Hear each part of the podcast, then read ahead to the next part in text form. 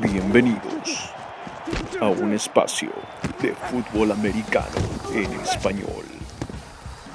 Ajusten sus oídos y colóquense el casco parlante. Hola,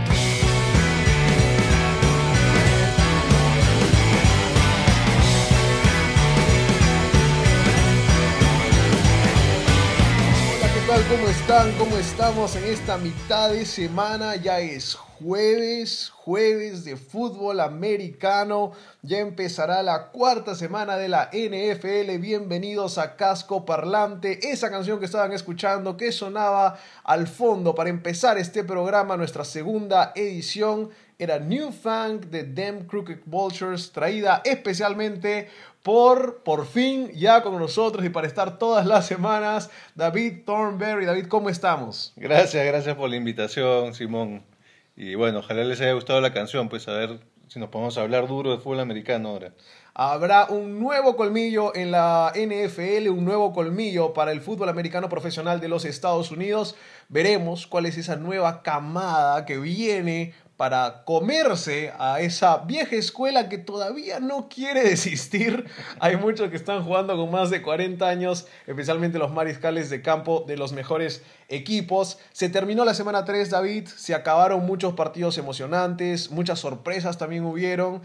Y viene la semana 4 con partidos que muchos ya están como que poniendo en el calendario desde el principio. Decían, este partido era clave. Y ahora lo vemos y decimos, de esos equipos parece que está al nivel que pensamos que estaría. Sí, realmente, en primer lugar, que una cosa que tiene la NFL es que pasa rapidísimo, ¿no? O sea, casi que no nos da tiempo de analizar una semana y ya se nos viene lo que pasa en la siguiente semana. Y esa es una de las cosas que hace este deporte y esa liga tan, tan intensa, ¿no? Y tan popular en los Estados Unidos y para nosotros que lo seguimos desde acá, ¿no? Así que ya saben, este es su casco parlante. Hoy día dos cabezas parlantes dentro del casco para darles toda la información de la NFL. Y por qué no, también pueden compartir este podcast en sus redes sociales. Estamos en SoundCloud, pueden encontrarnos ahí. Pueden encontrarnos también a través de la página de Punto y Coma, una excelente revista deportiva digital que tiene de todo y todos los deportes. Y bueno, compartan en Facebook, en Twitter, en Instagram, estamos por todas partes. Empecemos un poco con lo que fue la semana pasada. Muchos ya pasaron la página, dijeron, no, mi equipo perdió, no quiero saber más. Bueno, se los repetimos ahora. Decepción de la semana número 3. Hay diferentes candidatos, equipos que perdieron en casa, que eran favoritos para ganar sus partidos y no lo lograron. Tenemos algunos candidatos, David, a ver por cuál te inclinas. Filadelfia perdió en casa con Detroit.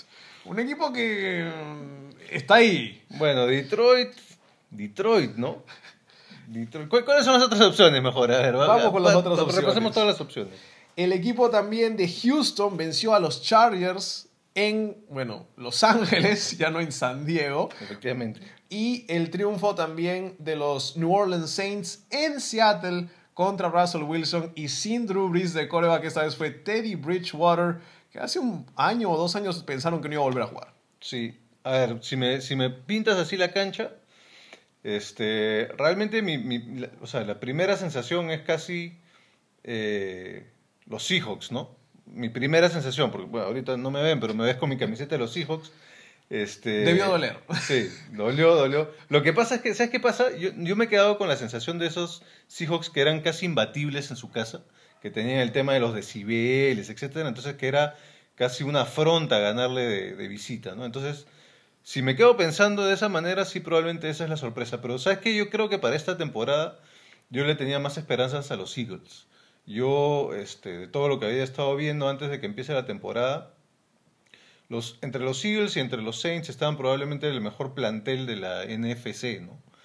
Y bueno, obviamente con la lesión de Drew Brees, eh, en teoría los Eagles debían cobrar un poquito más de importancia en esa comparación. Entonces, para mí, creo yo que la decepción de la semana es, es los Eagles, ¿no? Claramente yo estoy de acuerdo contigo, me quedo con los Eagles, especialmente porque Detroit no era un rival tan potente como podía ser tal vez New Orleans o el mismo Houston que tiene a Deshaun Watson, que sí le hizo eh, un buen partido a Philip Rivers y a los Chargers. Pero lo que está pasando en Filadelfia es interesante porque Carson Wentz ya no confía en sus receptores, se lesiona a Deshaun Jackson, se lesiona a Alshon Jeffrey y ya no hay nadie más que pueda atrapar un pase en ese equipo. Y por el otro lado, les están pasando por encima por aire porque tienen muchas lesiones en la parte de atrás de la, de la secundaria. Y, y si me permites, yo tengo una pregunta ahí que, que la tenía un poco guardadita. Eh, de, lo que es, de lo que he visto de los partidos de los Eagles. ¿ah? Dale. ¿Es Carson Wentz bueno? Sí, a mí me encanta. El tema de Carson Wentz, eh, creo que... De- o sea, ni siquiera has dudado. ¿ah? No. yo, yo pensé que ibas a pensar un ratito. No, Carson Wentz para mí es real. Eh, tiene, primero, eh, físicamente es un coreback. Es alto, fuerte, un cañón en el brazo, comanda la ofensiva con mucha autoridad. Me parece que sí en su tema de personalidad hay ciertos rasgos de un joven Ben Roethlisberger, por ejemplo, que tenía ciertos problemas para relacionarse con ciertos compañeros o tal vez para comandar la ofensiva. No es tan amigable como un Nick Foles, que era muy amigable el año pasado, pero creo que es mucho más talentoso. Ya, pero a ver, ahí hay un, un factor que, que no has mencionado dentro de tu- toda tu definición de un quarterback exitoso, ¿no?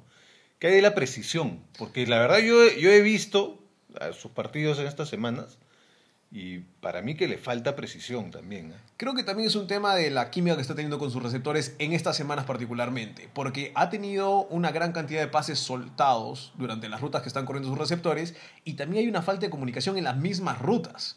Entonces, muchas veces Wentz lanza la pelota y el receptor está corriendo otra cosa a lo que Wentz está pensando.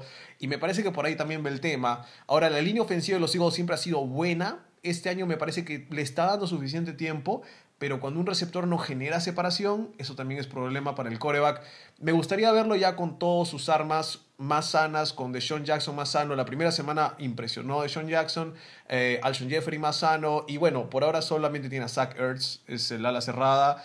Y es confiable, pero es un equipo que no tiene juego por tierra. Entonces también eso le está afectando a los Eagles. Y eso que Terrible. un jugador que siempre me ha gustado, pero obviamente tiene como 80.000 años, es Darren Sproles, ¿no?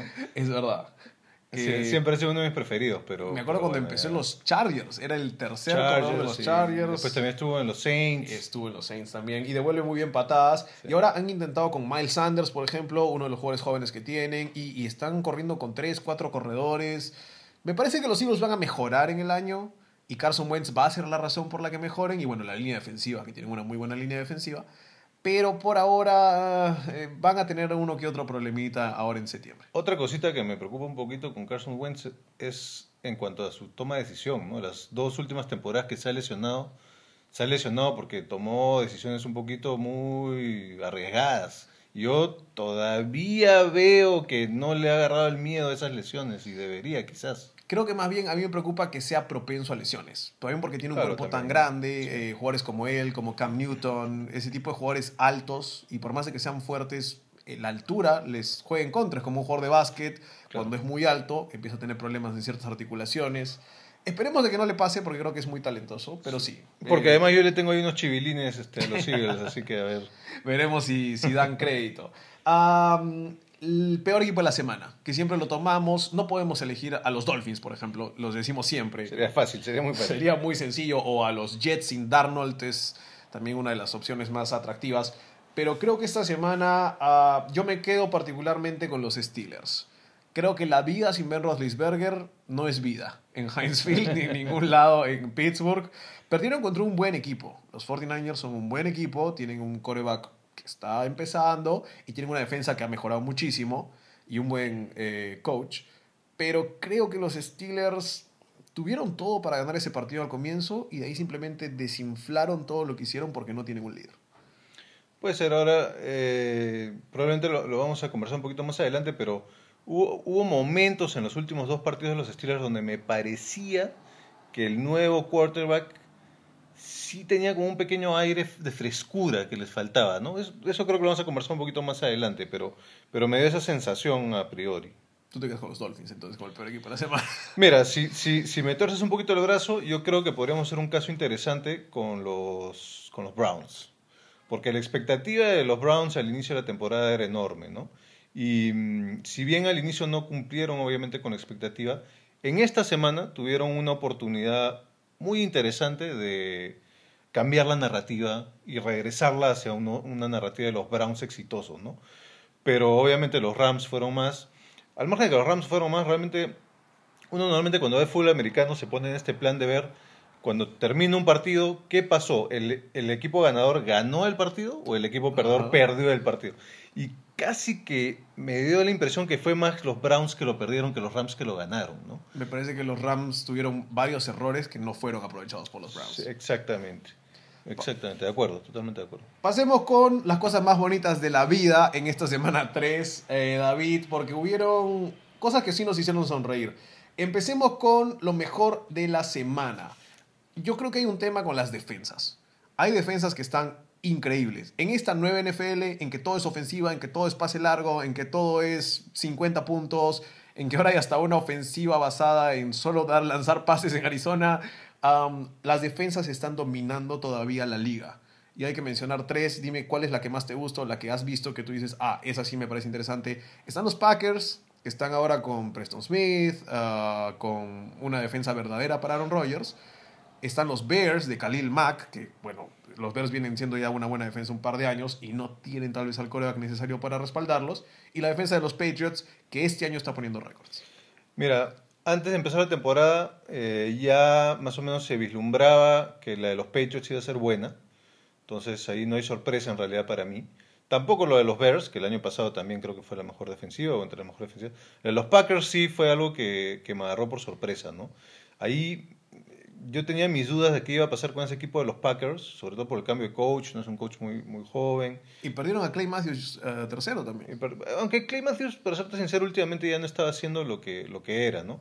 Pero sí ahora más bien combinándose con Aaron Donald en los Rams, si pudieron ver la transmisión del, creo que es, del, creo que es el calorcito de Los Ángeles. Puede ser. si pudieron ver la transmisión del Rams este, contra, los, contra los Browns justamente, hacían mucho, mucho énfasis en, en los dotes defensivos de Aaron Donald, ¿no? De hecho, te enseñaban una jugada solo de él y era muy interesante verlo. Entonces, la defensiva de los Rams también está interesante, pero, pero si hablamos de sorpresas para mí y de puntos positivos, creo que por ahora la de los Packers, dentro de esas que me has mencionado. ¿no? Y cuidado con Aaron Rodgers entonces, porque cuando tiene una buena defensa, que casi nunca sucede, es candidato al Super Bowl. Y bueno, hay que mencionar a tal vez el artista de la semana, si lo quieres llamar así, eh, el que puso colmillo, pero no necesariamente nuevo colmillo, sino al parecer le puso un poquito más de lustre a las llantas, es Dalvin Cook en los Vikings. Regresa una lesión este año, muchos piensan, bueno, tal vez es frágil, eh, no sé, se vino lesionando y este año está destrozando. Esta semana los Raiders les corrió por encima. Sí, sí, de todas maneras. Y ahí más bien quería preguntarte, ¿ha, ha habido algún, este, algún cambio en la línea ofensiva de los Vikings para, para dar pie a esta explosión de Cook. De todas maneras, creo que el mayor cambio, eh, más allá de la explosión de Cook, es de que hubo un cambio de mentalidad en los Vikings. Los hicieron ver hace el año pasado particularmente como un equipo que era Kirk Cousins, un coreback promedio, lanzando a un buen receptor como Adam Thielen y un buen receptor como Stephon Diggs, que este año ha desaparecido un poco. Y este año cambia totalmente la temática porque se estaban preparando los equipos para decir, ok, detenemos a los dos receptores y se acabó el partido. Claro. Ahora no, los Vikings dicen, vamos a defendernos todo el partido y de ahí Dalvin Cook va a correr por encima. Y si Kirk Cousins tiene que tratar de ganarlo, tal vez puede hacerlo. Claro, porque, porque o sea, un equipo cuya, cuya base de estrategia ofensiva es confiar en, en Cousins no es necesariamente lo más recomendable. Sí, sí, sí. Estoy de acuerdo. Pero sí, y ahora también tienen un, un, un corredor detrás de él, um, el suplente, se me va el nombre en este momento, pero tienen, digamos, ya más profundidad a nivel ofensivo y pueden atacar mejor eh, un equipo que siempre con uh, Zimmer, el coach, uh, han tenido una buena defensa. Entonces, no deberían tener problemas para seguir avanzando en la que ahora es la única división de la NFL que tiene a todos los equipos con récord positivo. Así que cuidado. Y, y, que está atado también a lo que dices, a lo que dices de las defensas. Exacto. Es probablemente la división con las, con las o sea, la división que combina las cuatro mejores defensas eh, dentro de toda la división. Cuidado con la NFC Norte, entonces, que se viene con todo en esta semana 4. Um, el novato de la semana, yo lo tengo claro, no sé si tú ya estás de acuerdo, pero para mí lo que hizo Daniel Jones en reemplazo de Eli Manning, regresando, tratando de tragarse a bueno, los Buccaneers al fin y al cabo, sí. pero uh, cuatro touchdowns, tuvo touchdown por tierra, tuvo touchdown por aire, mostró, mostró mucho más de lo que Eli Manning ha mostrado en dos o tres años. Sí, yo estoy totalmente de acuerdo contigo con, con Daniel Jones como rookie de la semana, como novato de la semana. Igual, ¿no? Hablamos de equipos que ganan partidos o equipos que los pierden. Claramente los Buccaneers perdieron ese partido al fallaron dos puntos extra y, un, y el gol de campo al final para ganarlo. Y es rarísimo porque el pateador metió uno de 53 en un momento, pero falló Sí. un punto extra de 30. El tema de los pateadores es algo que podríamos visitar este, en una de estas semanas si, si siguen dándose alguna de estas cositas porque ahí hay cosas que conversar. Pero sí, este, al margen de que los Bucks, los Buccaneers perdieron ese partido, sí, probablemente Daniel Jones como novato de la semana estoy de acuerdo contigo, ¿no? Sí, exacto. Y eso lo ganaban 28 a 10 los Buccaneers. Hay que, hay que darle también mención a James Winston también por ayudar a que su equipo no gane ese partido. Ni me hables de eso. Bueno, eso fue un poco el resumen de la semana, pero tomar en cuenta de que Daniel Jones no es el único coreback joven que está empezando su carrera, demostrando lo que viene a hacer. Y eso viene con el tema David de la semana, el tema Thornberry de la semana. David, cuéntanos un poco qué nos trae esta semana, qué ha pasado en la semana 3 y qué puede repercutir en la semana 4. Bueno, yo tengo unas, unas preguntas, ¿no? Tengo unas observaciones superficiales de la semana para que luego tú ahondes en ellas y me las aclares. El primero es un poco el tema más extenso, que es como tú bien mencionas, el tema de los quarterbacks, ¿no? He estado viendo y claro, cuando inicia, cuando inicia la, temporada, más o menos sabemos quiénes son los quarterbacks titulares fijos. Hay algunos que son un poquito más flexibles que otros, digamos, no son tan seguros, pero más o menos se saben cuáles son los titulares. Pero digamos, han surgido unos 7 o 8 quarterbacks a lo, a lo largo de estas dos o tres semanas que no los teníamos en la pizarra en realidad. Eran suplentes. Eran suplentes o no- o no eran fijos y han agarrado las riendas de los equipos y me refiero específicamente a Josh Allen de los Bills, Sí. a George Rosen de los Dolphins, a Mason Rudolph de los Steelers, obviamente a Minshew de los Jaguars, a, a quien, máximo, a, quien, a quien acabas de mencionar, Daniel Jones de los Giants, a Kyle Allen de los Panthers, incluso Teddy Bridgewater de los Saints. Me refiero a ellos y mi pregunta es, como grupo, si los ves individualmente, obviamente hay mucho que criticar y mucho por mejorar, pero si los ves como grupo joven y nuevo, no son tan malos, ¿no? Creo que son una de las camadas más nutridas y creo que tiene mucho que ver con el tema de escauteo de corebacks que se hace cada vez mejor en la NFL. ¿Y por qué? Porque es la posición más importante.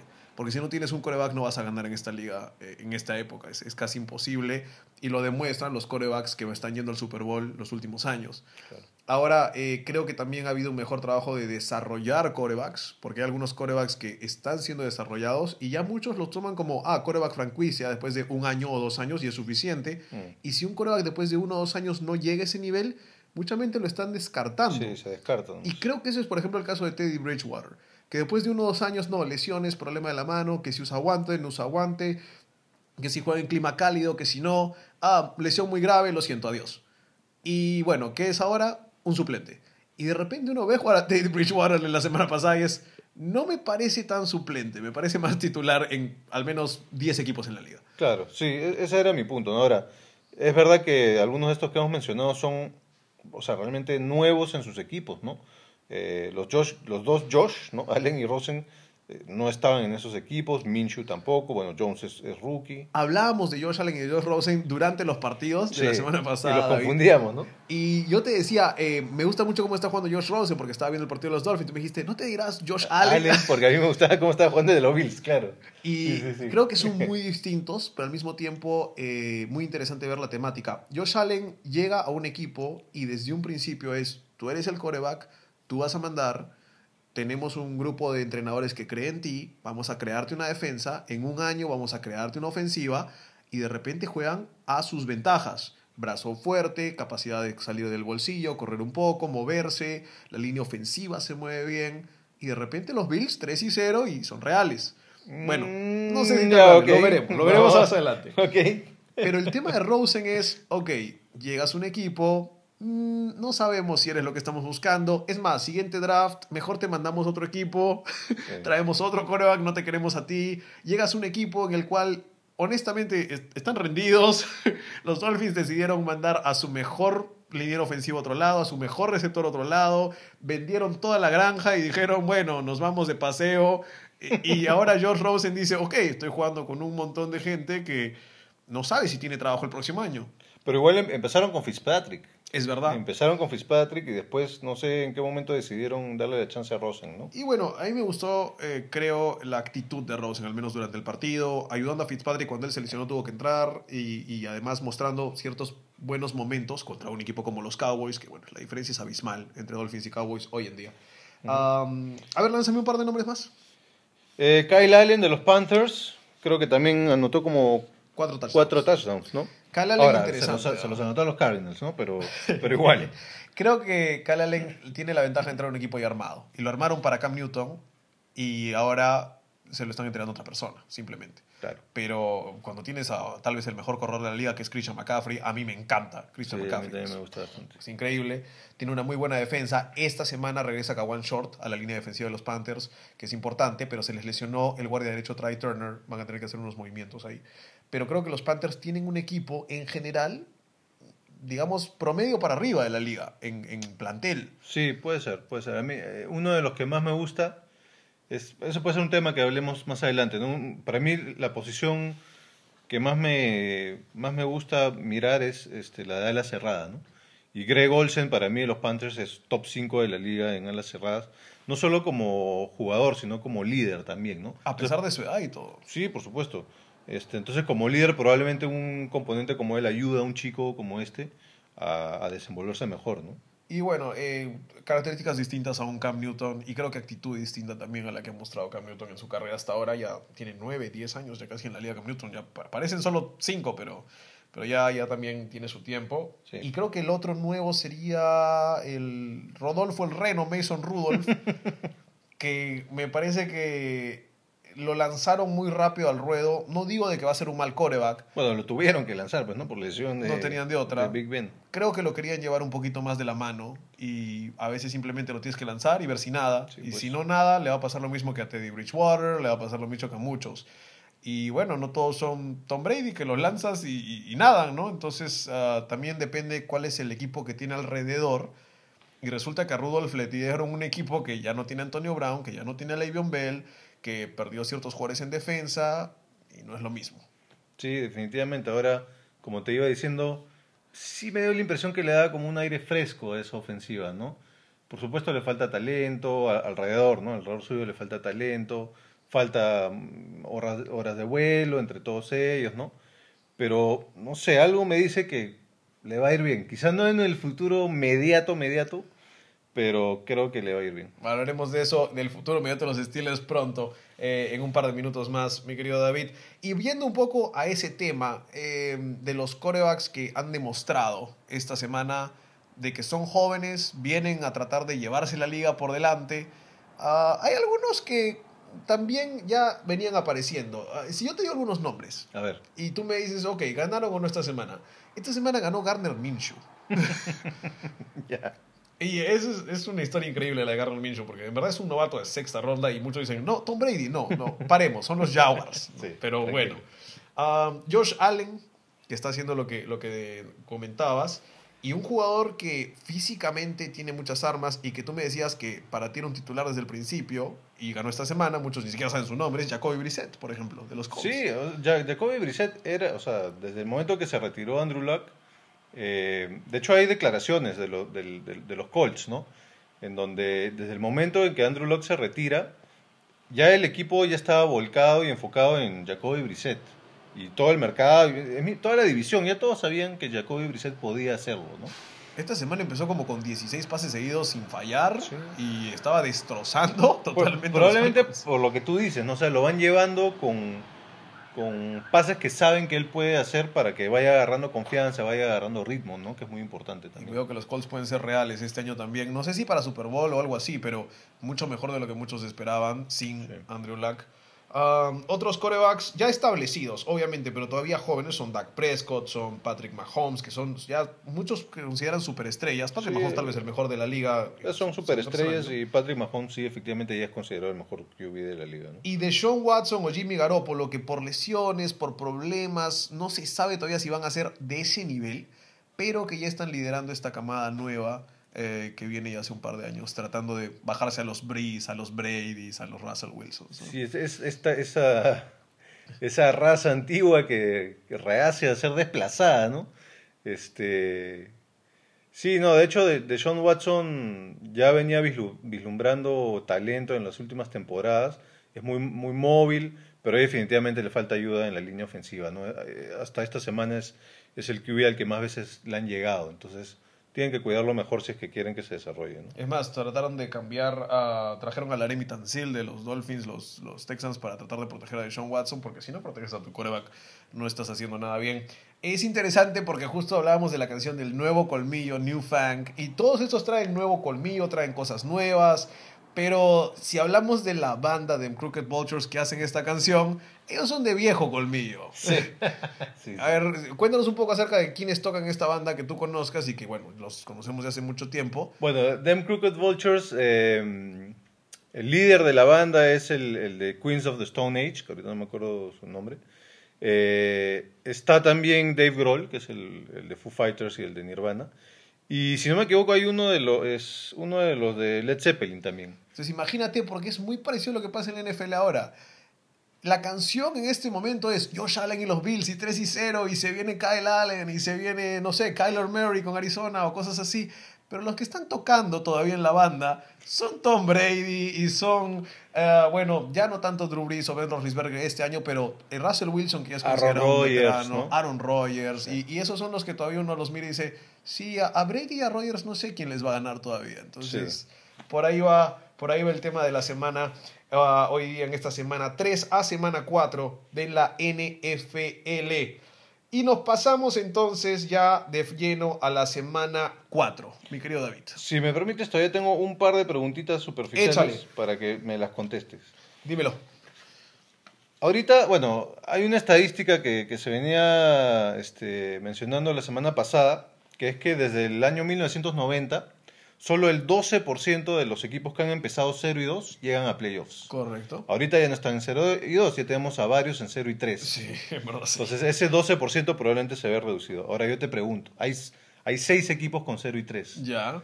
Y yo me pregunto, ¿es posible que uno o hasta dos de esos equipos con 0 y 3 lleguen a playoffs?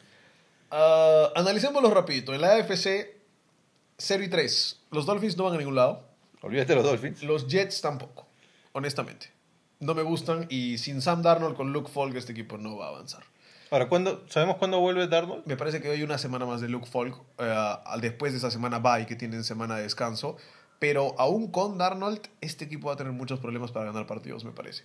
En la AFC Norte, los Bengals son un equipo que me han gustado cómo juegan los partidos. Los tratan de jugar al máximo, están metidos en cada partido con el que han jugado, pero aún le falta muchísimo a este equipo. Y sí, va a regresar AJ Green, y ahí sí tienes a AJ Green, John Ross, Tash Boyd, y es una ofensiva un poquito más armada, pero defensivamente todavía tienen problemas. Y los Steelers, eh, honestamente yo sin Ben Roethlisberger por muchas semanas no, no, no veo como... Y Roethlisberger el resto del año ya está fuera, ¿no? Bueno, al menos hasta la semana... Eh, ah, no, no, nueve. Big Ben ya todo el año.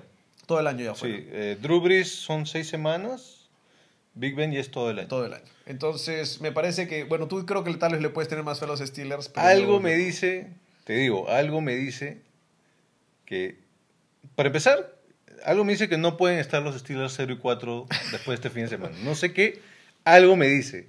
Y algo me dice que ese, y luego hay otro equipo del que vamos a hablar, todavía podría quizás llegar a, a playoffs. Bueno, en la AFC, eh, los Broncos no les doy ni, un, ni una pizquita. Me gustan siempre más. Ese es el otro que te iba a decir. ¿Te gusta? O sea, yo, yo lo tomo porque los Broncos sí me gustan en casa siempre, la altura los ayuda, el frío los ayuda, es un equipo que tiene un buen gerente general, John Abel no es cualquier persona, um, y tiene un buen personal en general y me parece que la defensa mejora cada la semana. defensa es, es muy buena. Pero efectivamente yo sé a dónde estás yendo. El- El, grave problema Sí, es el flaco este, ¿no? ¿Cómo se llama? El flaco, yo flaco, que es el flaco y bueno, trataron de elegir, me parece que eligieron a, a Drew Locke este año en el draft, ah, pero todavía falta mucho. Y bueno, sí, Lindsay es un buen corredor, o al menos hizo una buena campaña el año pasado. Lo que no me gusta de los Denver Broncos es que en su división están los Chiefs y los Chargers. Yo te digo una cosa, yo siempre he sido un poquito fan de los Chargers y en mi experiencia como poquito fan de los Chargers Te ha dolido. son pueden llegar a ser muy decepcionantes. Tienen algunas cosas como el, como el partido que, que perdieron contra, contra Detroit, ¿no? Que es eh, el típico caso del equipo que pierde el partido en vez de que se lo ganen, pues, ¿no? Y le pasó creo también con Houston, porque eh, Keenan Allen hizo más de 180 yardas por aire y aún así lo perdieron. Entonces, sí, sí te entiendo. Um, y bueno, en la NFC no confío claramente ni en los Redskins. Y bueno, el 0-2-1 de los Cardinals me parece que igual es un equipo muy joven y no va a pasar. Uh, yo te diría, de los 0-3 ahorita, creo que ninguno va a playoffs. Honestamente. Está bien, es, es una buena observación, pero yo igual quería poner sobre la mesa la pregunta de quién sabe, ¿no? En Y- verdad puede suceder, o en la NFL pasa de todo. Sí, pasa de todo, ¿no?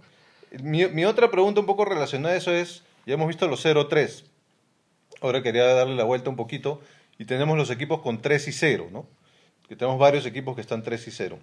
Hay dos de ellos a los que no le creo, pero nadita, nadita, nadita. Nada. Nada, a ver, tú, me- tú vas a adivinar cuáles son esos Yo creo que no le crees nada a los Bills. yo no le creo nada. Me gusta, me, me, me sorprendió y me gusta lo que está haciendo Josh Allen. Allen. Pero Y es emocionante. Sí, es, es muy entretenido. Pero no le creo nada a los Bills. Y creo que no le crees nada a los 49ers. Y no le creo nadita. A pesar de que los 49ers es un. O sea, tú ves el plantel y. Y sí, sí es entretenido, sí es interesante, si quieres que te guste. Es una La- ofensiva súper, súper dinámica. Sí, eso, eso es la ofensiva es dinámica. La marca es paja, ¿no? Porque este, los 49ers de los, de los 90, ¿no? Para los que hemos, conocemos el fútbol americano desde hace tiempo, la marca también es sexy, ¿no? Es como los Chicago Bulls en, el, en la NBA. Entonces, si quieres que les vaya bien y quieres que te gusten, pero ojo, no me dejar, es como la chica bonita, no se dejen engañar. A mí me gusta la defensa de los 49ers. Creo que el gran problema que yo tengo es que para mí particularmente Jimmy Garoppolo no le creo. Jimmy Yo- Garoppolo es, yo uno, no le es, creo. es parte de ese componente que te digo de no se dejen Y creo que no tanto no le creo porque no juegue bien. Me parece que cuando llegue el momento en que queman las papas, en que hay que sacarse un conejito del sombrero, Claro. creo que eso le falta. Y también el tema de las lesiones. Me parece que ya teniendo tantas lesiones tan temprano en su carrera, va a volver a tener un problemita. Esperemos que no. Nunca le deseas eso a un jugador, pero me parece que esa puede ser la O tendencia. sea, yo, como te digo, yo sí quisiera que les vaya bien.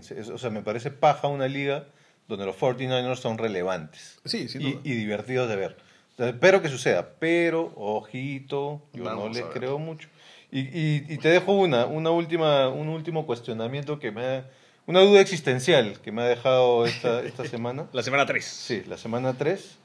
Eh, Steven Goskowski Ha fallado un montón de goles de campo y puntos extra este año. ha fallado tres puntos extra en tres semanas. Sí. ¿Qué quiere? O sea, para, un, para una franquicia como los, los Patriots, que, que, que es tan así estricta y tan maquinita, Sí. ¿esto quiere decir algo o lo dejamos pasar y ya mejorará? Yo te lo pongo ahorita. Si el contrato de Goskowski no es ah, muy prominente, que no tengo los números en este momento, lo más probable es que no es el próximo año. Ah, Y es que eso Ajá. pasa con los pateadores en los pads. Eh, ni bien el contrato se hace muy grande o sienten como que "Mm, mejor lo dejamos ir antes de que se ponga malo. Le Ahora- pasó a Vinatieri. ojo, ojo, ojo. Eso pasa con, lo- con todos los jugadores de los Pats, sí. Ya, pero Pero especialmente con no con los pateadores. Porque Ojo. Vinatieri, Claro, pero ¿cuánto, ¿cuánto tiempo estuvo? ¿20 años? pero de goles de campo. El tema es ese, porque con los Panthers, ah, con los que despejan los despejadores, los Patriots han pasado de... ah, trajeron a este chico de Michigan un momento, ah, todos zurdos, obviamente. Ryan Allen estuvo pateando el año pasado. Este año es Jake Bailey, que lo eligieron mejor jugador de, de la semana entre los Patriots al, al pateador de despeje. ¿Ah, sí? Sí, salió en las redes sociales del, del- del equipo. Eh, me parece que los Patriots no tienen ningún tipo de vergüenza en decir, ok, no estás haciendo bien tu trabajo, adiós. Ahora, también ellos ven cosas que nosotros no, y puede ser que esto sea un problema no del pateador, del que está sosteniendo el balón, del que está haciendo el centro largo, y ya muchas veces de la nada uno dice, oye, ¿por qué los equipos especiales de los Patriots son un poquito diferentes? Y son cambios mínimos de que ya no esté sosteniendo el balón, por ejemplo, el coreback suplente, que es eh, Jared Stidham o algún otro, sino de la nada está sosteniéndolo, quién sabe, Edelman. Y de repente empiezan a meter goles de campo y puntos extra. Y ese tipo de cambios raritos son los que los Patriots eh, ahora comienzan a afinar. A mí no me sorprendería que si Gaskowski sí empieza a fallar estas patadas, no ahora, pero en diciembre. Ya el próximo año uno puede estar pensando en, oye, ¿quién es ese nuevo pateador de los Patriots? Pero sí es una buena observación porque ha estado fallando bastante. Sí, Eso me, me sorprendió bastante, ¿no? Bueno, terminamos entonces la semana 3, pasamos rápidamente a la semana 4 porque se vienen los duelos de la semana 4 y hemos elegido los más divertidos para que ustedes puedan verlos. ¿Les gusta el fútbol americano? Perfecto, hay para todos los gustos esta semana los partidos más emocionantes, dependiendo también de qué es lo que consideren emocionante en el fútbol americano profesional. Ah, vamos a dar cuatro opciones la gente puede elegir cuál le parece lo más emocionante por la historia, por el contexto, por los jugadores. Y tú también, David, dime cuál te parecen los partidos más emocionantes. Vamos. Primera opción. eh, Cleveland visitará Baltimore. Y no sé qué tan peligroso se sienta Baker Mayfield yendo contra Lamar Jackson. Entonces, duelo de corebacks jóvenes. Baker Mayfield por un lado, Lamar Jackson por el otro. Uno está yéndole muy bien, el otro está por debajo de las expectativas. ¿Es el partido de la semana? Ve pensándolo, ve pensándolo. ver, Hay otras opciones. Lánzame, lánzame las op- las todas las opciones. Partido de defensas, partido de defensivas, partido de dos míticas organizaciones. Los Vikings de Minnesota visitan a los Chicago Bears. Esto no lo va a ganar ni Cousins ni Trubisky. Esto o lo ganan los Vikings o lo ganan los Bears y Khalil Mack en defensa. Otro buen duelo es el duelo de domingo por la noche. Dallas, que está haciendo, en verdad, hay que decirlo, lo pasan en todos los canales, si es que estás en Latinoamérica, porque Dallas tiene una afición gigante en Latinoamérica, pero esta vez sí es divertido verlos, no como otros años. Entonces, si quieren ver un buen equipo de Dallas, vean a este, se enfrenta visitando en el domo de los Saints a Nueva Orleans, pero con Teddy Bridgewater y con una defensa que puede dar de qué hablar. Y finalmente, el partido de el viejo Russell Wilson, que es Russell Wilson, y visita Arizona, un lugar que siempre ha sido difícil para los Seahawks, y visita Kyler Murray, que muchos dicen el nuevo Russell Wilson. Bueno, no sé si tanto así. ¿Cuál te parece el mejor partido o el más divertido para esta semana? A ver, por partes. El, yo soy muy hincha de Drew Brees. Entonces, el hecho de que no esté Drew Brees en el partido de los Saints contra los Cowboys es un poquito anticlimático para mí. Entonces, puedo ir descartando por ahí. Perfecto. Ahora, hablábamos de mi camiseta de los Seahawks. También soy hincha de los Seahawks. Pero en vista de la temporada que están teniendo, ¿No les tienes fe tanto este año? no les tengo tanta fe. Los Cardinals, hay cositas interesantes que ver, pero realmente el contexto, lo que tú decías, es tan importante. ¿no? El contexto de ese partido creo que tampoco le hace justicia como para, como para que sea el más interesante. ¿no? Ahora un dato para la gente que le gusta, digamos, los numeritos. Russell Wilson lanzó para más de 400 yardas el partido anterior. Y Kyler Murray está lanzando un promedio de como 40 pases por partido. Así que si Sí. quieren ver simplemente un- una balacera, Una balacera, exactamente. pónganse a ver ese partido en el viejo este y en Arizona. Exactamente. En cuanto a relevancia, sabes que la, la narrativa del, del Browns Ravens me, me parece interesante porque estaba leyendo que los Ravens están, o sea, antes de que empiece la, la- la temporada, están un poquito hartos de escuchar tanto el hype de los Browns. ¿Ya has escuchado lo que dijo Rex Ryan en ESPN? Rex Ah, que Ryan dijo mediocre, que sí, que, que Baker Mayfield estaba sobrevalorado. Sobrevalorado, sí. Y Baker Mayfield respondió en conferencia de prensa y dijo, bueno, eh, como dice Freddy Kitchens, dijo, quien no tenga naranja y marrón, no, im- importa. No es relevante. Y especialmente alguien que no tiene ningún color. Entonces ya empezaron a lanzarse dardos fuertes, porque Sí. Ryan sabemos que ah, por muchos años estuvo en los Ravens. Yo, yo, yo me inclinaría por el Ravens Browns, porque me da la impresión que, lo- que, que los Ravens van a querer callarles la boca fuerte a los, a los Browns, a todo el mundo, pero especi- especialmente a los Browns, ¿no? Y me gusta también el tema de Baker Mayfield y los Browns porque históricamente este es un coreback que particularmente no es de mi agrado necesariamente en, en talento, pero que siempre juega mejor cuando peor piensas de él. Cuando tú piensas que Baker Mayfield no podría ser peor, gana un partido. Entonces, cuidado con esa. Eh, Minnesota-Chicago siempre también es, es interesante si te Muy gusta el viejo fútbol americano, el, el duro, el fuerte, el de golpe. Eh, no vas a ver 400 yardas por parte de ninguno de estos De, quarterbacks. de hecho, es una de las rivalidades históricas, ¿no? Históricas estamos hablando, pues, desde los inicios del, del fútbol americano, ¿no? Y en la división que mencionábamos, en la división Sí, que ahora es la de- más de- peleada de la Probablemente la más competitiva de, de la NFL, ¿no? Pasamos entonces ahora a. Ustedes elijan cuál les parece el partido de la semana. Ah, David se queda con el Cleveland-Baltimore. A mí me gusta mucho esa narrativa, así que creo que también lo voy a elegir. Pero les voy a dejar el Minnesota-Chicago porque de la vieja escuela soy considerado muchas veces. Para variar, no te copies. Nos vamos entonces con los ceros. Esta semana 4 es la semana de los ceros. ¿Por qué? porque se van a poner en juego muchos ceros que ya no van a estar en la, en la tabla de posiciones, David. Hay dos partidos de equipos invictos. Primero, los Chiefs de Kansas City, con tal vez el mejor coreback de la liga, con tal vez la ofensiva más explosiva de la liga, visitan a los Lions de Matt Patricia, que de estilo no tienen nada, nadie sabe cómo están ganando, pero están invictos. Y es más, su partido más complicado fue contra los Cardinals. Sí, ahí yo no me hago muchas bolas. ¿ah? Para mí la respuesta de quién va a seguir invicto es, es obvia. Este, no, sé, no sé qué diablos está pasando con los Lions, pero no creo que siga pasando mucho tiempo más, eso sí te puedo decir. Yo creo que los Lions están empezando a, a como meterse en cierta onda de, oye, tal vez no éramos tan malos, que creo que es algo que se les metió en el chip hace ya mucho tiempo, en esa temporada 0-16 que tuvieron hace años.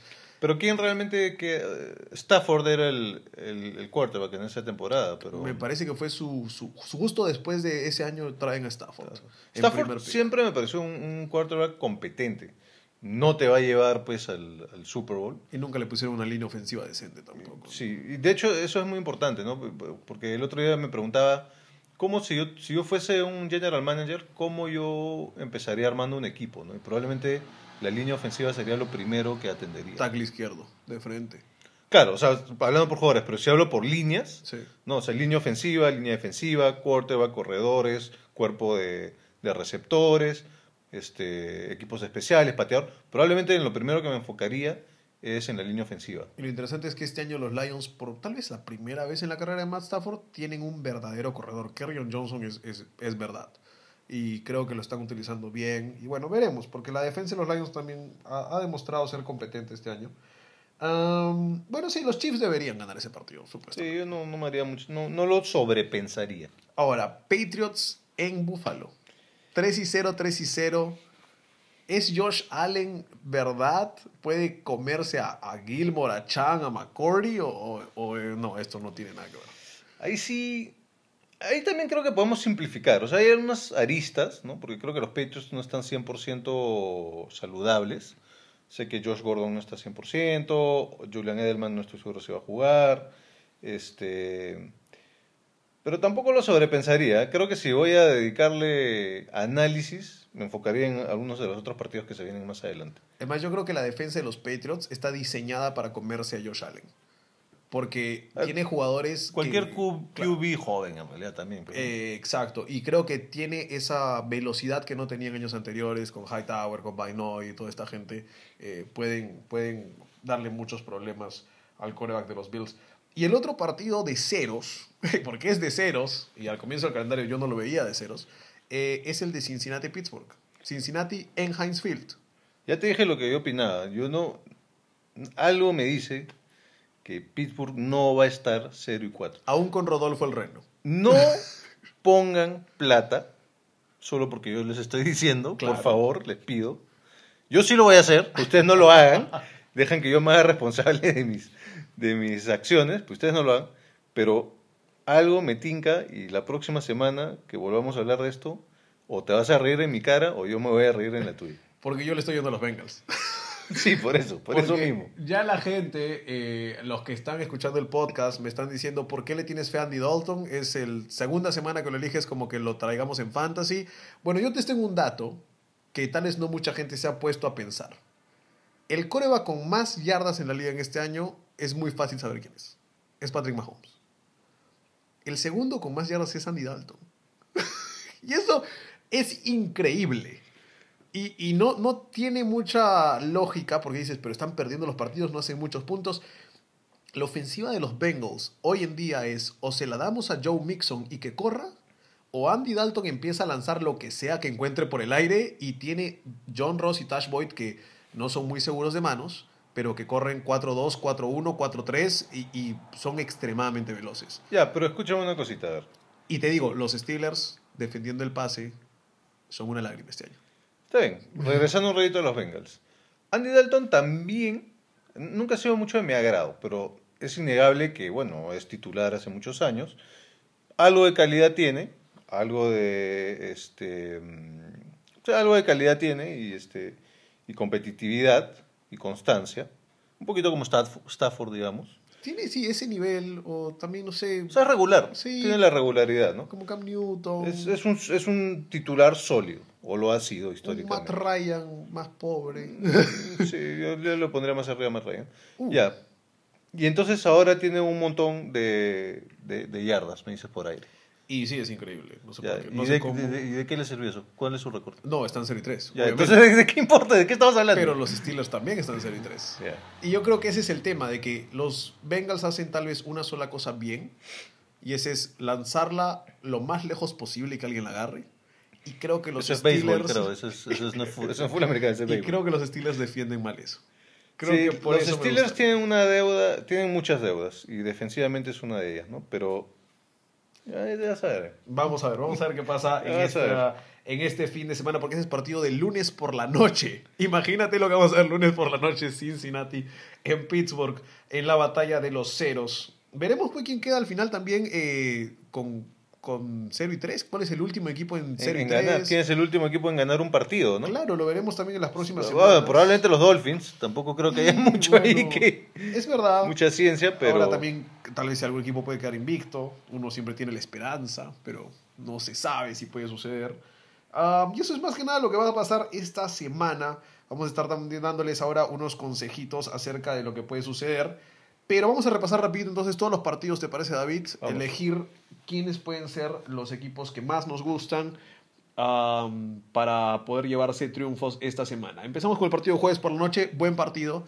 Estos Eagles que vienen un poco golpeados visitan a los Packers. ¿Con quién te quedas? Packers. Packers. Yo también estoy con los Packers a muerte. Aaron Rodgers y Preston Smith, ah, el mejor tándem en estos momentos creo entre coreback y, y- y apoyador. Y, to- y todas estas dudas de los Eagles que, que hemos ido conversando a lo largo Sí, nos callan esta semana tal vez.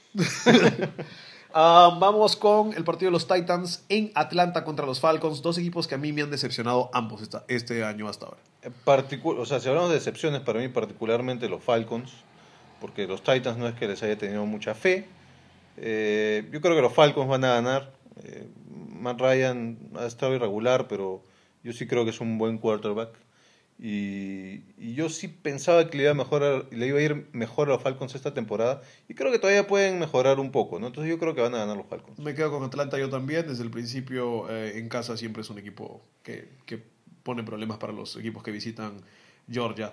Ah, los Patriots contra los Bills, creo que ambos elegimos a los Pats. Sí, ahí no me, no me voy a complicar, ni vamos a, a meterle más análisis. Ambos vamos con los Ravens contra los Browns. Creo que nos gusta. No, es más, no me gusta más Lamar Jackson necesariamente que Baker Mayfield, pero me gusta mucho más el juego por tierra de los Ravens, que están corriéndole por encima con Mark Ingram a la gente. Sí. Entonces yo no entiendo cómo están haciendo eso, Sí. pero es como revivir a Darren Sproles y ponerlo a jugar. Claro.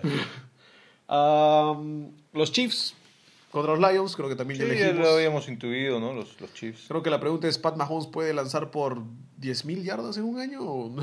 El- el- la cifra que estaban mencionando ayer, que estaba escuchando, es si es que podía llegar a 60, Touchdown. 60 touchdowns. Wow. Que decían, podía ser. Si alguien lo podía hacer, era él. Sí, bueno, tiene un cañón en el brazo. Ah, Raiders Colts es uno de los partidos que muchos tal vez están indecisos porque los Raiders todavía le tienen cariño, pero yo me quedo con, con los Colts y lo que han hecho hasta ahora. Sí, los Raiders para mí es uno de esos equipos que este año ni siquiera lo, lo tomo en consideración. No existe. No existe para mí. Y, eh, y en posa, lo que hemos estado hablando de los Colts antes, también me quedo con los Colts. Chargers Dolphins, no le vamos a dar un triunfo a los Dolphins todavía. Como te digo, ah, los Chargers suelen tener estas cositas que te decepcionan, pero realmente la- con la lógica debería ser que ganen los Chargers, ¿no? Redskins Giants, un partido que históricamente nunca sabes quién puede ganarlo. Daniel Jones contra Case Keenum. Tampoco son los mejores quarterbacks del mundo, pero ¿con quién te quedas? Este sí se me hace más complicado de dilucidarlo.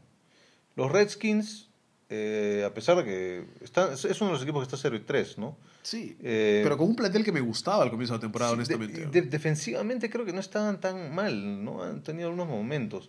Y los Giants, yo no sé, o sea, sí estuvo, está, está muy interesante y entusiasma lo de Daniel Jones, pero una vez más me queda más el, el sinsabor que los Buccaneers perdieron ese partido. Entonces, am, ¿sabes qué? Yo voy a hacer una cosa un poco más matemática. Voy a decir, es tan poco probable que, que tantos equipos, o sea, que un equipo del NFL pierda cuatro partidos seguidos, que te voy a decir Redskins. Redskins. Yo me voy con los Giants, me gusta Daniel Jones. Y creo que al fin y al cabo, si es que tengo que elegir un coreback que lo gane, hasta ahora no confío en Case Keenum. Y me decepcionaron los Redskins que los había elegido para cubrir el spread con los Cowboys en la semana 2 y no lo hicieron. así Bueno, que- el único que podía culparse eras tú mismo. Es no, verdad. no sé por qué hiciste eso. En fin. Vamos con el siguiente partido. Este es Carolina contra Houston, el último partido que se juega a la una de la tarde por Fox, ya cambiando el horario de las 12. Ahora van a empezar a la una, me parece. Ah, o todavía se mantiene a las 12, ¿no? Todavía por un par de semanas más Sí, para sí, que de sí, ahí cambie el calendario. Ah, Panthers Texans es un partido interesante porque es Kyle Allen y es los Houston Texans que están en casa y deberían ganarlo. ¿Con quién te quedas? Ahora, es Kyle Allen que te dio una impresión, una cierta impresión, jugando contra los Cardinals. Sí. Ojo, no necesariamente será lo mismo contra los Texans. Es muy cierto. Los Texans están de local, ¿no es cierto? Ahí están de lo que le están jugando en Houston. Mm, Vamos a irle a los Texans, pero realmente tengo mis dudas. Yo me quedo con los Panthers. Honestamente me gusta mucho, no necesariamente Kyle Allen, pero me gusta creo la confianza que le ha dado a sus receptores. Me gusta Christian McCaffrey, creo que hasta ahora creo que es el jugador más imparable que he visto en la liga. Este en el año. sentido, este año Sí. no hay forma de marcarlo. Sí, puede, ah, todo, puede ser todo bien, básicamente. Y la defensa de los Panthers vuelve Kawan Short, que para mí es el mejor dinero ofensivo que tienen, y eso es muy importante. Y los Texans creo que dependen mucho de Deshaun Watson y de nadie más. Tú hace un rato decías eh, Kyler Murray, el, el nuevo Russell Wilson. Sí. De Sean Watson me recuerda un poco más a Russell Wilson. Porque está teniendo que ser el Por héroe. las escapadas, ¿no? Sí. Sí, y porque también lo están golpeando duro. también. también, también. Ah, Buccaneers en Rams. Ah, creo que para mí no hay mucha ciencia. Los Rams son mejor tampoco. Sí, los Rams definitivamente. Sean McVay ha, ha aterrizado un poquito, porque estaba en la estratosfera como coach, ya se ha humanizado un poco más, pero igual sigue siendo muy superior este, el equipo de los Rams al equipo de los Bucks, ¿no? Seahawks, tus Seahawks visitan Arizona. ¿Te quedas con tus Seahawks en Arizona? Ah, una vez más, estos Seahawks a veces tienen estas cositas y contra Arizona históricamente eh, ah, tienen algunas cosas que no me gustan, pero sí, vamos a, vamos a meterle a los Seahawks contra los Cardinals. Yo me quedo con los Cardinals. Creo que Ajá. esta es la primera y mm, me atrevería a decir tal vez la única victoria de Kyler Murray este año. Así que cuidado. Creo que lo pueden ganar. Creo que lo ganan los Cardinals. Pero no sé si vuelven a ganar en el año. Interesante, veremos. Ah, Vikings en Bears. Ajá, Tal vez el partido mejor pareado de la semana. sí, uno de los más, más parejitos. Mm, Te lo digo, yo me quedo con los Vikings. ¿Por de qué? frente, ¿Por de qué visita. Creo que la enorme diferencia para mí es de que los Vikings, más allá de que no creo que puedan mover mucho ofensivamente el balón, me parece que tienen mejores armas para anotar hasta defensivamente. Más explosividad. Sí, los Bears van hacia el coreback, presionan, pero creo que la diferencia es de que si Trubisky comete un error, es un error de pick six. Si Cousins comete un error, es un error de tengo miedo, la lanzo afuera. y creo que esa es la diferencia. Eh, y, un takeaway, o sea, un robo de balón de por un sack de Khalil Mack, por ejemplo. Eh, puede ser, pero también le tengo más confianza, por ejemplo, a las manos de Dalvin Cook, que si se las dan no creo que haga un fumble, pero creo que si le das la, la pelota a los corredores de los, de los Bears, por ejemplo, Montgomery o, o otro chico que tienen ahí, Tariq Cohen, por ejemplo, no le siento tanta seguridad. Entonces creo que en general los Vikings los siento más experimentados en el sentido de, llamémosle buena suerte o experiencia o ese, es- ese mojo que va por encima del partido y que no sabes qué está pasando, porque los corebacks no creo que vayan a ganar esto. El mojo. Yo voy a hacer un ejercicio un poquito más este, forzado para tomar mi decisión y es, los dos están en la misma división. Sí. Y yo calculo que al final del año Vikings estará mejor que Bears. Si al final del año Vikings va a estar mejor que Bears, Vikings tiene que ganar este partido. Entonces yo voy a decir Vikings. Perfecto, estamos de acuerdo en eso. Gardner Minshew visita a los Denver Broncos. ¿En tal es el partido más irrelevante de la semana?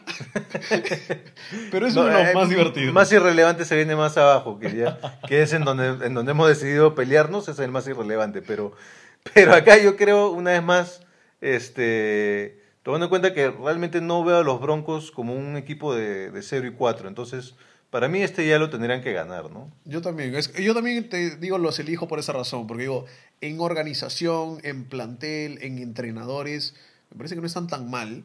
Y los Jaguars en general es como. Saxonville no, no, no creo que Saxonville, Saxonville claro. vaya a hacer Sax en la altura de Denver, eh, aunque estemos todavía en septiembre. Y en algún momento Minshew tiene que regresar a la tierra también, pues, ¿no? Sí, también un- tres partidos de tape, ves un poco de cinta del chico y dices, Sí, ok, ya, ya sabemos qué está haciendo. Ah, Cowboys Saints en el domo. Eh, 13, o sea, los Cowboys están bien, yo sé que están bien, pero Cowboys es el típico equipo que en algún momento algo tiene que salir mal. Y creo que este podría ser un buen momento, sobre todo eh, como que quizá un poquito muy confianzudos de que no está Drew Brees, ¿no? Entonces, voy a irle a los Saints. Yo también le voy a los Saints. Desde un principio me gusta ah, de que Teddy Bridgewater solo tiene un partido encima. Y eso va a ser difícil poder defender. Scoutearlo, claro. Y creo que Michael Thomas, si no es el mejor receptor de la liga, en el palo. Está por ahí, sí. Ah, partido final. Bengals Steelers en Heinz Field. Ese es el más irrelevante. Y ahí es donde hemos decidido Sí. echarnos. Y yo me voy con los Bengals. Yo voy con los Steelers y te apostaría plata si es que, No. si es que la tuviese. No voy a apostarle plata a Andy Dalton. Eso no lo voy a hacer. Ya lo recomendé una vez. Nada más en Fantasy. Sí, probablemente Andy Dalton tenga 300 yardas esta semana. Solo una intercepción, tres touchdowns. Puede ser. Y creo que lo ganan. Creo que lo ganan. Y es más, me parece que lo gana por sus receptores jóvenes el equipo de los Bengals, eh, que van a ser más rápidos que los Steelers. Yo no tengo idea de cómo lo ganan, pero los Steelers lo ganan. Perfecto, esas son las eh, elecciones de la semana. Si quieren ustedes dar sus elecciones, también pueden dejarlo en comentarios, pueden también mandarnos ah, mensajes al Instagram. Ah, al final les daremos nuestras redes sociales también para que puedan darnos sus comentarios y recordarnos a toda nuestra familia si es que no les gustaron lo que les dijimos. Ah, pero también estamos jugando el Eliminator Challenge eh, a través de las redes de ESPN que tiene todos estos juegos de fantasía. Yo ya perdí mi Eliminator. En la segunda semana fui a los ¿Tan Panthers. rápido? A los Panthers. Fue en la segunda semana contra los Bucks y fue un pues, error ahí terrible. está, ahí está. Tú sigues vivo, me parece. Yo sigo vivo. yo sigo Eh, vivo, esta semana, ¿a quién eliges? Eh, mira, yo empecé con una estrategia bien fácil y era, vamos a seguir eligiendo a los Dolphins hasta donde se pueda. Este año, este- es- esta semana, como te digo, los Chargers me dan mala vibra para seguir con la estrategia de, de- de poner a los Dolphins. Entonces, este, mm, pucha, yo había puesto eh, para esta semana, creo que tenía a los, a los, a los Lions. Los Lions, sí. ¿Elegiste a los Lions o elegiste a los No, Chiefs? perdón, los Chiefs. Elegí a que los Lions perdían. Cuidado. No. sí. Entonces elegí a los Chiefs. Muy Sí. bien, ok. Yo esta semana me la jugué por los Broncos. Creo que no hay forma de que queden 6 y 4. Y como ya perdí, en Sí. verdad, el juego, ya si no haces los 16 semanas perfectas. No, o sea, si hay gente que puede perder más que tú, ¿no? Supongo que sí, po- Sí, sí. podría perder, pero me- gusta elegir siempre temprano en las semanas un equipo que sé que no va a ganar el resto del año.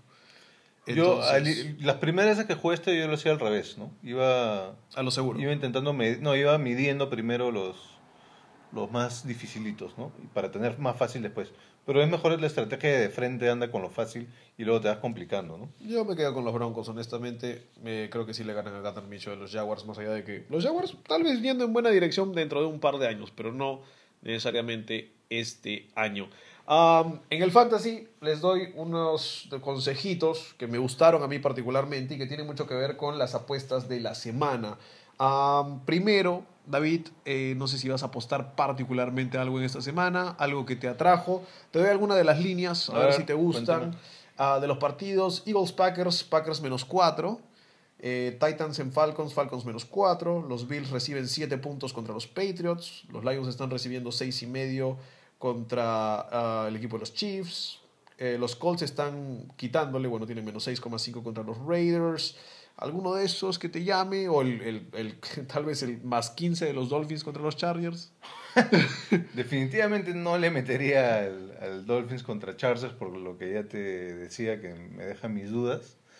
Este, la verdad la semana pasada me sentía mucho más seguro con algunas de estas apuestas, ¿no? Esta semana yo no daría recomendación. Yo, yo, como te digo, te soy bien sincero, yo le voy a meter plata a los Steelers. A los pero, Steelers. Pero no les recomendaría que lo hagan. No quiero hacerme responsable después de sus divorcios. Ahora, si tú tuvieras que hacerlo sin ningún tipo de consejo, Steelers menos 4 contra los Bengals. Sí, yo le metería plata a los Steelers. Perfecto. Yo les doy mis tres recomendaciones, ya saben que pueden ir totalmente en contra de lo que les digo, funcionó la semana pasada, así que inténtenlo de nuevo. ¿Cuál es la línea de los Broncos? La línea de los Broncos es menos tres Broncos en casa contra los Jaguars. Mira, Broncos y Steelers por, por lo que hemos dicho, ¿no? Sí. O sea, cada uno piensa un poco distinto, pero el resumen es complicado que lleguen a, a 0-4, ¿no? Sí. Eh, Chiefs contra Lions, probablemente también La línea es fuerte también, a seis y medio en Detroit. en Detroit. Ahí se podría pensar un poquito. Pero por lo pronto es, esas dos que te, que te voy diciendo serían interesantes, creo yo. Yo les dejo tres para pensar que Los me Colts. gustaron mucho. Los Colts. Los Colts menos 6,5. Les están dando casi 7 puntos contra los Raiders. Yo creo que van a ganarlo por más. Me gustan mucho más los Colts que los Raiders esta semana. Y me gustan mucho los Panthers visitando a los Texans. ¿Cuál es? Um, Rams, ¿qué tienes de Rams? Los Rams es la otra que también me encanta. Los Rams están menos 9 y medio en casa contra los Buccaneers. Yo creo que lo ganan por más de 15. Me parece que los Rams explotan esta semana. Después de una semana tibia contra los Browns. Regresan a casa, se traen a los Buccaneers y deciden darles un baile de más de 10 puntos. Son las tres que me gustan. Rams menos 9 y Me medio. parece un poco alta la línea, pero sí podría ser. Por- alta porque eh, de lo que he estado viendo, te hacía el cuestionamiento de Carson Wentz. Sí. Te hago el mismo cuestionamiento de Jared Goff. No me convence. A mí sí me gusta Jared Goff, pero no a un nivel de que estemos hablando del próximo Brady o el próximo Roethlisberger o algo así. Pero sí creo que tiene la suficiente personalidad para liderar un equipo a un Super Bowl. Y mm, por momentos y todo, yo digo, puede llegar a tener una carrera parecida a la de un Kurt Warner o algo así, que al final puede ganarse un Super Bowl y puede seguir avanzando. Me tiene que enseñar más, porque lo que yo he visto, muy impreciso. Bueno, esas son las elecciones de las apuestas. Ya saben, pueden no hacernos caso, pueden hacernos caso. Aquí desde Casco Parlante. Estamos ya cerrando esta transmisión del día de hoy. Ah, Particularmente les recomendaría que no nos hagan caso. Ya saben, eh, vean los partidos, eh, sigan apoyando este hermoso deporte que si están escuchando esto es porque les gusta o porque al menos les interesó un poco el tema. Ah, los partidos van en Fox, pasan el de las 12 y pasan a veces, tienen que estar revisando las programaciones en uno de los canales de Fox, el de las 3 ah, o 3 y media. Y en los partidos de la noche son en ESPN, que lo pasan en la noche a las 7 y media, es el de domingo por la noche, y 7 y media el de lunes por la noche. Y en Fox están pasando el de jueves por la noche, que es 7 y media este jueves. O sea, eh, ahora este podcast está saliendo el día de hoy jueves. Lo estamos grabando una noche antes para que ustedes lo tengan. Estamos engreídos con las transmisiones. ¿eh? Así es. Entonces, ya saben, esos son todos los datos que teníamos. ¿Algo más que quieras agregar, David, acerca de esto? Gracias por invitarme hoy día, Simón. Espero que podamos seguir haciéndolo todas las semanas, muy entretenido y bueno, y esperar a los comentarios también para poder darle a la gente lo que la gente quiere. Claro, cuéntenos qué es lo que más quieren escuchar, si quieren cambiar la temática de las canciones, si quieren tal vez hablar de un jugador en particular, si quieren tal vez conocer más sobre las reglas, mucha gente nos ha preguntado acerca de eh, cosas de fútbol americano que no entienden, si quieren saber más de historia del fútbol americano, también podemos conversar un poco de Aguanta, eso. ¿este era un podcast de fútbol americano? Sí, resulta que sí. Ah, mira. Entonces ya saben, ah, si quieren saber más de este hermoso deporte que nos apasiona a nosotros y a muchos otros aquí en toda Latinoamérica, síganos en nuestras redes sociales, pueden seguir a David en, En Twitter, de Tomberry, arroba de Tomberry en Twitter. en Instagram, no, que no te sigan, que te sigan. Ah, sí, pues, en Instagram no soy tan activo, ¿no? Si realmente me quieren dar feedback en, en, en Twitter es este el mejor. Ahí pueden discutir con David acerca de sus picks de la semana. Ah, conmigo pueden estar en arroba. Eh, pueden ahí encontrarme en Twitter. En Instagram también pueden encontrarme como Cicalo13 si quieren ver mi fea cara y no solo escuchar nuestras voces. Y bueno, ah, pueden encontrar este podcast en SoundCloud, lo pueden encontrar como Casco Parlante, lo pueden encontrar también en la página que va a estar siendo subida ah, para la revista digital de Punto y Coma. Yo sí, si me permite hacerme un cherry, eh, hace un par de semanas hicimos un podcast sobre la pela Invincible Estaba buenazo. de fútbol americano, por favor, en mi SoundCloud en ese caso, eh, también en punto y coma, dicho sea de paso, eh, si pueden escucharlo, Y es de fútbol americano también. La película de fútbol americano es una historia real de, de- de fútbol americano. si pueden escucharlo eh, y el feedback siempre es apreciado para ver de siempre estar mejorando estas entregas, ¿no? Y David también está haciendo estos podcasts de las películas de deporte Sí. ah, con cierta periodici- periodicidad, no sé cada cuánto tiempo lo estás haciendo. Sí, bueno, Invincible es la primera que hemos hecho. Eh, queremos enfocarnos primero, nos hemos enfocado solo en pelas de deportes y eh, deportes eh, y pelas inspiradas en hechos reales. Perfecto. Primero estamos con el fútbol americano, hemos hecho primero Invincible, vamos a hacer Marshall, vamos a hacer Remember the Titans, Uh, películas. que Remember the Titans es mi preferida creo de todos los tiempos, junto con Shawshank Redemption, y, este, y Rudy, y vamos a hacer Rudy. Ah, buenísimo. Eh, y después ya vamos a, a probablemente ver qué otras pelas hacemos. eh, porque, bueno, sabes, mi deporte preferido es el básquet, pero Así es. pelas de básquet buenas hay muy pocas. Inspiradas en hechos reales menos aún. Hay un par por ahí, ¿no? Este, Coach Carter y Glory Road. Sí, también. Eh, y probablemente vamos a meter béisbol, aunque no es nuestro deporte predilecto. Pero hay buenas películas también. Las películas de béisbol son muy buenas. Eh, y nada, entonces ahí tenemos una cartera de pelas que queremos empezar a hacer y mejor si son recomendadas por ustedes eh, y con el feedback de ustedes, ¿no? Y tomar en cuenta que también vamos a empezar el podcast de la NBA, seguramente cuando empiece la temporada. En una semana empieza la, la La liga de el, verano. el, el camp, ¿no? Bueno, El- claro, el training camp, entrenamientos. claro. Y bueno, estaremos este, hablando también de la NBA en otro podcast también que, que estaremos ya creando. Eh, bueno, esto fue Casco Parlante, la segunda edición. Sí, nos disculpamos con la gente que estaba esperando la edición de la semana pasada, pero problemas técnicos y de salud en verdad no permitieron que estuviéramos con ustedes. Pero ya estamos ahora todas las semanas ah, aquí desde este casco parlante, nosotros las cabezas dentro del casco y ustedes los que pueden darnos sus comentarios. Cerramos la transmisión de hoy, los dejamos entonces con un poco más de ese nuevo colmillo que está mostrando la NFL. Veremos si es que puede ganarle a los viejos lobos que estarán presentándose esta semana. David, un gusto tenerte y nos vemos eh, pronto. Gracias, estamos hablando. Chau.